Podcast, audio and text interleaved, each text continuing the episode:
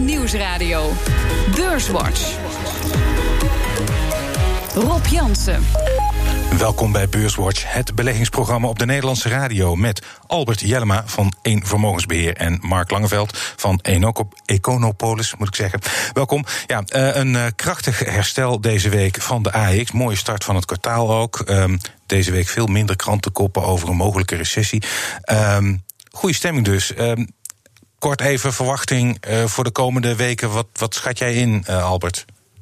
Nou ja, zoals het deze week natuurlijk in één keer de teneur sloeg nadat de brexit misschien dat er toch een opening is gekomen. Uh, dat uh, Trump toch in één keer weer positiever is richting de Chinezen. Ja, dat zijn zulke onvoorspelbare elementen. Dat als er vanavond weer uh, een tweet gestuurd wordt dat er toch weer iets is gebeurd wat hem bijvoorbeeld niet zint. Of Europa gooit toch de deur dicht voor de brexit.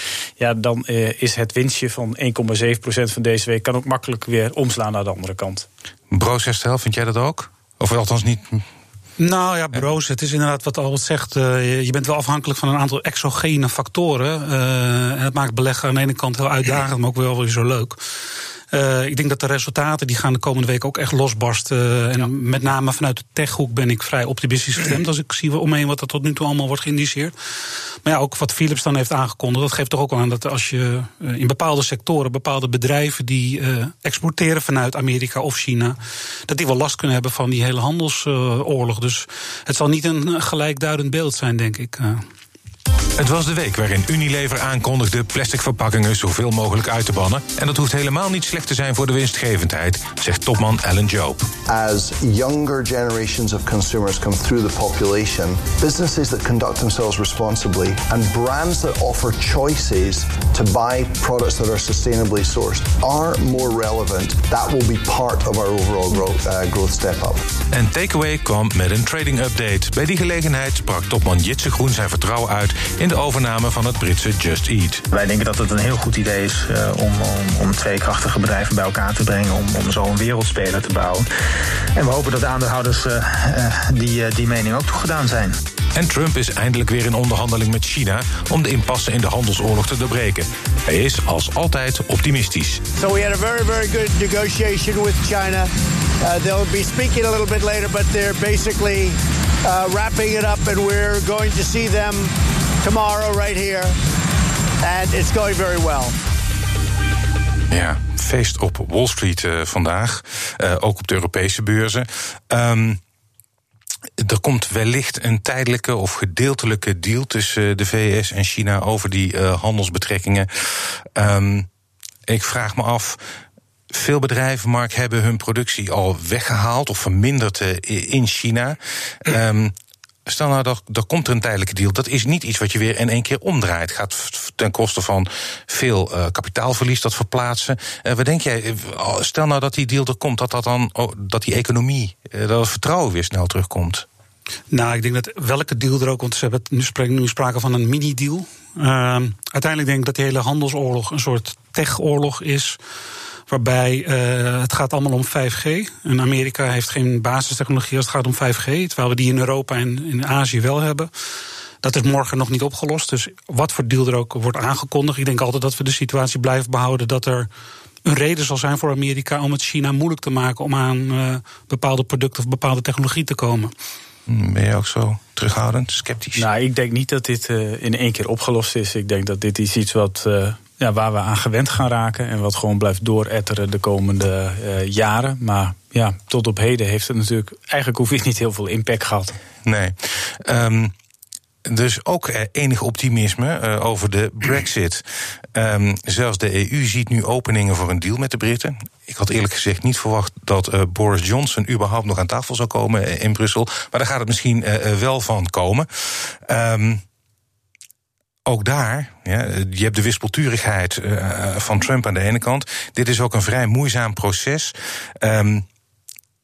Het, ik weet dat het gissen is, maar toch kans op een deal? Gaan ze hem uh, de, deadline nadert? Wat denk jij? Wat gaat Brussel doen? Nou, onder druk wordt het alles vloeibaar natuurlijk. En uh, het, het, lijkt er wel op dat Ierland en, en Engeland een, een, een, een, modus hebben gevonden waarbij ze een oplossing hebben voor de, de harde buitengrens. Ja. En dat Tusk van de EU daar ook positief op heeft gereageerd. Ik heb zoiets van, ja, laten we het toch maar eerst maar zien dan, dan geloven. En uh, we hebben al zo vaak dat we een beetje manisch-depressief worden van. Van de ene keer is het positief, dan is het weer negatief, dan weer positief. Laten we het maar even afwachten. maar in ieder geval, het is positief dat er een opening lijkt.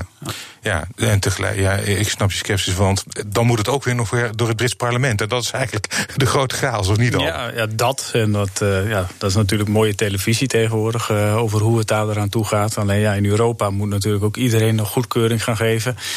Um, dus ja, het zijn wel hele moeizame processen. Maar ja, to be quite honest, uh, ja, het is gewoon onvoorspelbaar wat er gebeurt. Want uh, er kan zomaar weer iemand uh, ergens iets zeggen waardoor alles weer in het water valt. Ja, ze zeiden ook dat het geen breakthrough was qua elementen, maar meer in het kader van let's try if it works. Nou, dat is natuurlijk al een, een aanduiding dat ik denk van ja, weet je, daar kan je echt alle kanten mee op. Give it a go. Ja. ja. Um, Iets wat ook nog een plan is, en uh, het lijkt voor veel beleggers misschien abstract, maar ik wil het toch even met jullie over hebben. De OESO, de denktank van rijke industrielanden, die is eindelijk met een voorstel gekomen om iets te, te doen tegen de belastingontwijking. Mm -hmm. Met name internetbedrijven als Amazon, Google en Facebook betalen nauwelijks belasting in de landen waar ze veel geld verdienen. Um, deze OESO-plannen moeten daar een einde aan maken, namelijk ze moeten belasting gaan betalen uh, in de landen waar hun klanten zitten, waar ze omzet maken. Um, en dat gaat vooral bedrijven, uh, dus ik zei het al, Amazon, Google, Facebook gaan er last van hebben. Ja. Gaan beleggers dit merken, Albert? Nou als, ja, komt. Uh, als dat natuurlijk er komt en impact gaat hebben op de winsten, dan zullen beleggers dat uiteindelijk gaan merken. En het is uh, inderdaad de, de grote techbedrijven waar Mark veel meer van weet dan ik, die zullen daar natuurlijk dan het meeste last van ondervinden. Want die hebben hier in uh, Nederland, bij wijze van spreken, heel weinig activiteiten. een Google bijvoorbeeld, maar ze hebben hier wel een enorme omzet die ze behalen. Ja, als dat dan in een land specifiek belast gaat worden, ja, dan kan dat zeker impact hebben natuurlijk. Want ja, die bedrijven hebben natuurlijk ook hele grote afdelingen die kijken hoe moeten we alles organiseren om zo weinig mogelijk belasting te betalen. Einde van het feest, Mark? Nou, ik denk niet het einde van het feest, maar ik denk wel dat het realistisch is om te onderstellen dat er iets moet gebeuren. En dat er inderdaad. Uh, Je bent het wel eens met die maatregelen? Ja, op zich denk ik wel. Ja, ik denk dat in Europa hebben we eigenlijk we hebben geen Facebooks of Googles of, of, uh, of Apples zeg maar onder onze of binnen onze grenzen. Uh, het feit dat die ondernemingen zoveel geld, miljarden kunnen verdienen uh, door elke keer van het ene land naar het andere land te schuiven met ja, ik, ik snap wel dat daar iets moet gebeuren. Ik hoop alleen dat Nederland niet het braafste hondje van de klas wil zijn en zelf alles opgeeft. Ja.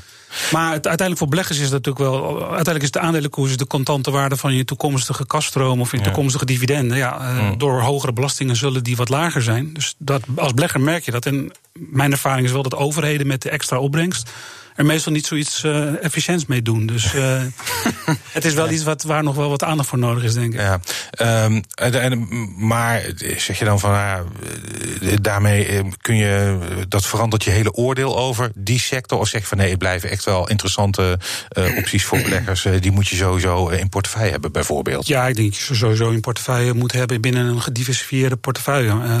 Ehm, en het oordeel zal er niet wezenlijk door veranderen, alleen je koersdoelen of je, je winsttaxatie zullen ietsje naar beneden komen op het moment dat het wordt ingevoerd. Ja, nou, we uh, zullen het zien. Ik wil het ook uh, nog uh, even hebben over cm.com. Ja.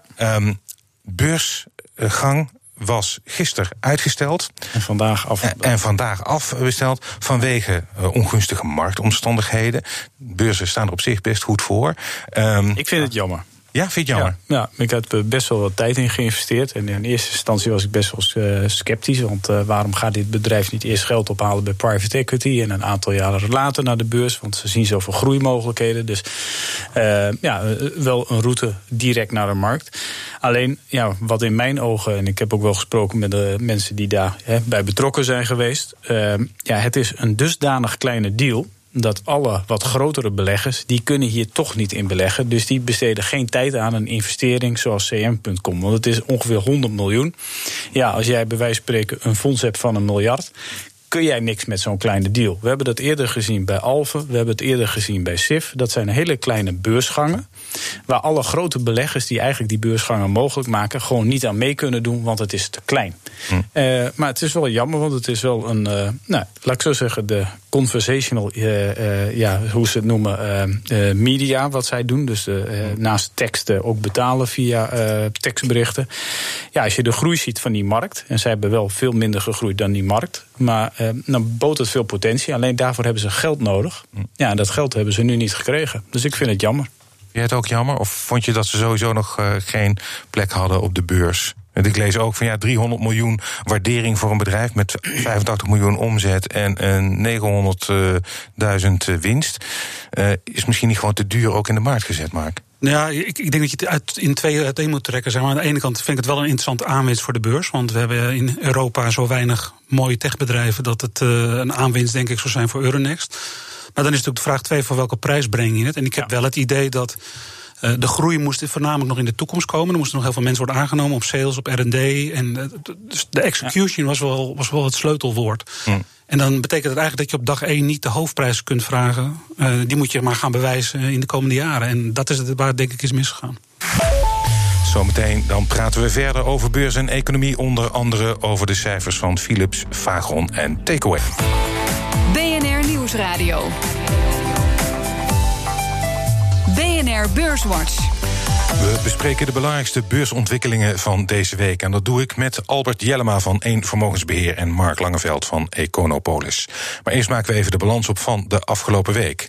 De AX die sloot op 577,4 punten. Dat is 2,3 procent hoger dan vorige week. Stijgers. Op 1 ArcelorMittal de grootste stijger met een plus van 13,6 procent. Op 2 ING kreeg er deze week 7,7 procent bij.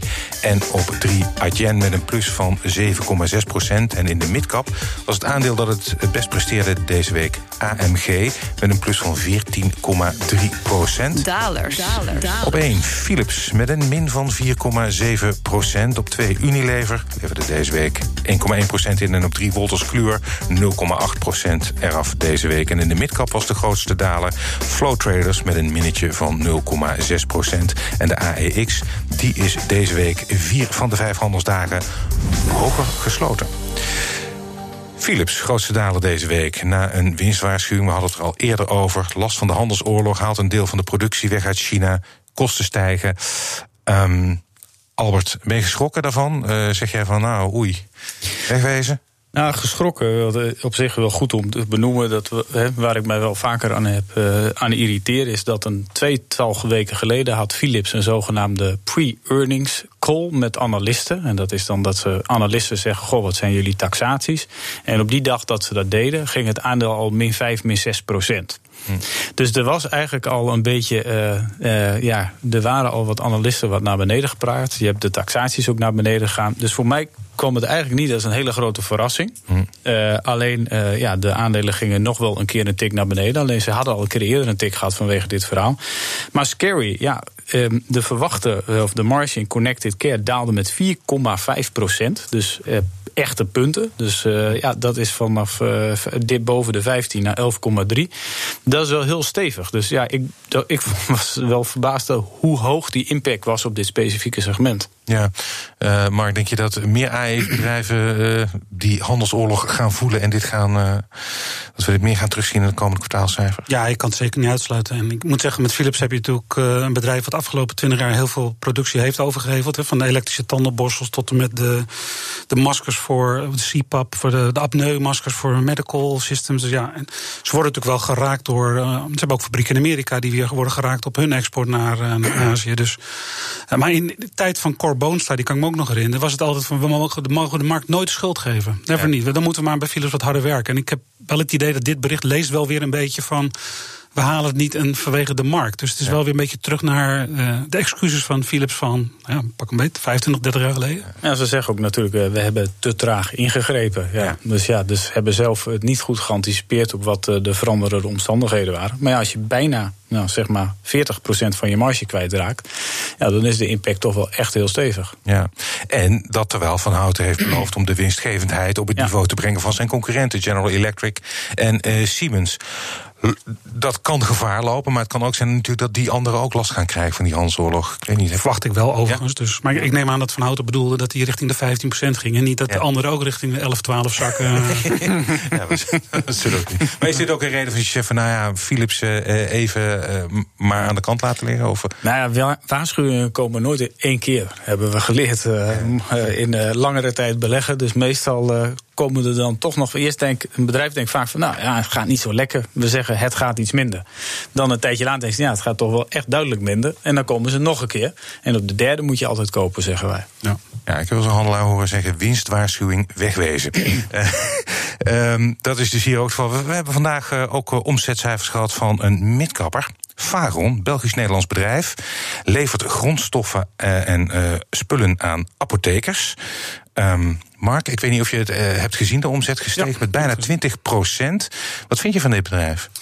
Ja, het is een, een, een prachtig bedrijf, uh, zeker qua kaststroom. En ze hebben heel lang problemen gehad met een uh, fabriek in sterile compounding in Wichita, in Amerika. En daar lijkt nu in ieder geval de groei erin te schieten. Dus dat lijkt dat dat zeg maar, het probleem tot het verleden behoort. En dat is nu op een run rate komen voor Amerika van zo'n 50 miljoen dollar per einde van dit jaar qua omzet. Dus ja, de, de omzetgroei viel uh, mij reuze mee. Uh, zeker in Europa, maar ook zeker in Amerika. En dat was tot nu toe wel het probleemkindje. Ja, ja autonoom gezien ook ijzersterk met uh, bijna 10% groei.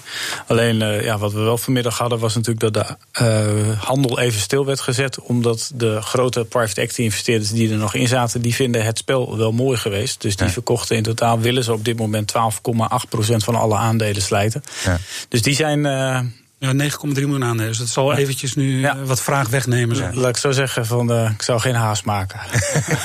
Oké. Okay. Um, omzetcijfers hebben we ook gehad van Takeaway. Ja. Uh, en dat zit in de AEX, 4 miljard euro waard. Um, mede door de overname van Delivery Hero in Duitsland verdubbelde het aantal orders uh, het afgelopen kwartaal. Ja. Albert, mooie cijfers. Ja, kijk, ja dat, het is altijd gevaarlijk om te zeggen dat je een beetje fan bent van een bedrijf of van een aandeel. Maar ja, ik vind het een fantastisch bedrijf. En hoe zij uh, zich ontwikkelen en de strategische bewegingen die zij maken met Delivery Hero, dat ze dat in Duitsland hebben kunnen kopen. Eigenlijk van een Duitse speler. Ja, dat, dat vind ik wel bijzonder. En uh, wat in die cijfers naast die ordergroei die supergoed was, maar wel iets minder dan gemiddeld verwacht. Wat ook heel bijzonder was, wat ik niet verwacht had, was dat in Duitsland in het derde kwartaal uh, ze operationeel gezien winst, uh, ja. uh, winstgevend waren.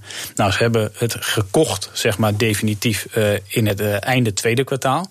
Dus, en daar was een enorm verlies bij Delivery Hero Duitsland. Hoezo dat ze dat hebben kunnen omdraaien? En waarschijnlijk door ja, veel lagere marketingkosten. Maar waarschijnlijk betalen ze per klik in Google nu ook een stuk minder. Want ze concurreren niet meer met nummer 2. Want ze zijn nummer 1 en 2 samen. Alleen er is wel één ander ding wat hier nu speelt. En dat is natuurlijk de overname of de fusie met Just Eat. En dat is wel iets wat mij uh, wel bezighoudt. Omdat Delivery Hero, uh, die, die lijkt dat niet echt fan van te zijn. Want die verkopen nu 3 miljoen aandelen met een limiet van 73. En dat doen ze nogal redelijk onorthodox. Want zoals bij Vagron heb je een accelerated boekbeeld. Uh, maar bij TKW moet alles door de markt. Dus de koers is van 83 nu naar 72 gegaan. Hm. Ja, elk normaal, normale belegger zou niet op zo'n manier zijn aandelen proberen te verkopen. Hm. Mark, uh, je hebt ook naar die cijfers gekeken. Ja.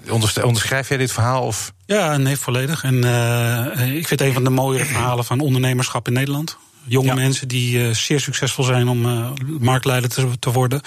Het enige is dat de Just Eat, dat hangt nu wel boven de markt natuurlijk. Want de aanhouders van Just Eat willen eigenlijk een hogere prijs. Nou, ja. natuurlijk door de, het, het, zakken van de koers van Takeaway is de prijs die ze gaan ontvangen in theorie wat lager geworden nog eens een keer. Want ze ja. krijgen aandelen Takeaway. En daarnaast is de pond vandaag met 2 of 3, 3 gestegen door uh, de Brexit-trend. Waardoor ze nog wat minder krijgen. Dus ik, ik vrees wel dat Takeaway de komende weken misschien een klein beetje water bij de wijn moet doen uh, in de overname. Prijs die ze voor Just Eat ja, moeten, moeten betalen. Want de premie is gewoon echt weg. Ja. Ja. 15 En Delivery Hero na die 3 miljoen aandelen, als ze die verkocht hebben, kunnen ze nog meer verkopen. Ja. Dus uh, die, eigenlijk is dat een strategische concurrent die eigenlijk de deal een beetje loopt te frustreren, omdat ze bang zijn dat het een te succesvolle merger wordt. En ja. dat maakt het wel moeilijk, vind ik, om, uh, om zeg maar heel zuiver of schoon te beleggen in Takeaway. Want het is een fantastisch bedrijf en op deze koers lijkt dat me super interessant. Maar er spelen wat factoren mee die de boel kunnen frustreren. Ja, we hebben uh, meneer Groen ook in de uitzending gehad. Um, afgelopen woensdag, als ik het wel heb, was het. En toen werd ook gevraagd: ja, ga je de, ga je, moet je je bod niet uh, gaan verhogen. Want ja, de aandeelhouders willen meer geld. En toen zei hij alleen maar: aandeelhouders willen altijd meer geld. uh, met andere woorden, uh, ik, ik, denk dat hij op dat punt misschien niet gaat bewegen. Dus het zou dan misschien ook wel tricky kunnen worden of het gaat lukken. Nou, de prijs is natuurlijk wel meer dan 10% gedaald. Hè? Ja, ja, 83 ja. naar nu laag in de 70. Dat, ja. dat moeten de verkopende aanhouders Just Eat allemaal, maar ja, uh, accepteren. En daarnaast is die pond gaat ook de verkeerde kant op in feite. Dus. Ja. Ja. Nou, dat is. Uh, alleen we moeten ook niet vergeten, zonder dat die fusie er was geweest, stond het aandeel ook al 85. Dus uh, ja. als het niet doorgaat, ja, daarvoor stonden ze ook een stuk hoger. Ja. We zijn alweer bijna aan het einde van de uitzending. En dat betekent dat jullie een tip mogen geven voor de luisteraar. Nou, Albert, jij mag het zeggen. Ja, het is een beetje flauw. Alleen de vorige keer had ik hier als tip Altis. Ja. Uh, en die heeft het fantastisch uitgepakt. Uh, alleen ik denk dat het nog steeds veel verder omhoog kan. Dus mijn tip blijft gewoon staan. Ja, en waarom gaat Altis nog verder omhoog? Nou, omdat je het operationele momentum ziet toenemen. Dus je ziet groei van de winst komen. Je ziet dat de enorme slachting aan concurrentie, wat er in Frankrijk is geweest, dat iedereen wat meer sensible aan het worden is. Um, dat maakt dat zij uh, hun schulden uiteindelijk kunnen verlagen. En het is uh, bij mij simpel: het is als er uh, 3,5 miljard van de schuld afgaat, dan kan het aandeel ongeveer nog een procent of 60, 70 stijgen. want ja, de enterprise value blijft dan hetzelfde. Dus ja, het operationele momentum zit mee. En als de schuld gaat dalen, dan kan de aandelenkoers nog veel verder. Oké, okay, Alties, wat is jouw tip, Mark? Ja, ik, uh, ik kom met een, uh, opnieuw met een techbedrijf. Want ik, zoals je weet, ik heb een techfonds. En uh, een bedrijfje wat ik in Silicon Valley heb bezocht, in San Francisco, is genaamd New Relic. Actief in Application Performance Monitoring, met een mooi woord, APM. Een uh, marktsegment wat uh, in de software SaaS-hoek zit. En wat uh, gaat verviervoudigen in de komende drie jaar. En zij spelen daar eigenlijk de, een, leidende rol. Uh, aandeel is wel wat onder druk geweest door wat herstructurering. En ik wil dus eigenlijk contrair als, als tip meegeven. Het zit ook in mijn fonds. Hm. Um, en uh, ik vind het een heel mooi bedrijf in een hele mooie, snel groeiende sector. De hotspot van Silicon Valley. En, uh, ja. New Relic. New Relic. De tickercode is NEWR. Voor de liefhebbers. Oké, N-E-W-R. Ja, de luisteraars vragen vaker naar easingcodes uh, ja. van de tips. Dus dat gaan we er ook bij zetten. Hartelijk dank. Mark Langeveld van Econopolis en Albert Jellema van Eén Vermogensbeheer. Dit was BNR Beurswatch. En als u wilt reageren, dan kunt u mail sturen naar beurswatch.bnr.nl of tweeten naar Rob. Terugluisteren kan via de site, de app, iTunes of Spotify. En graag tot volgende week.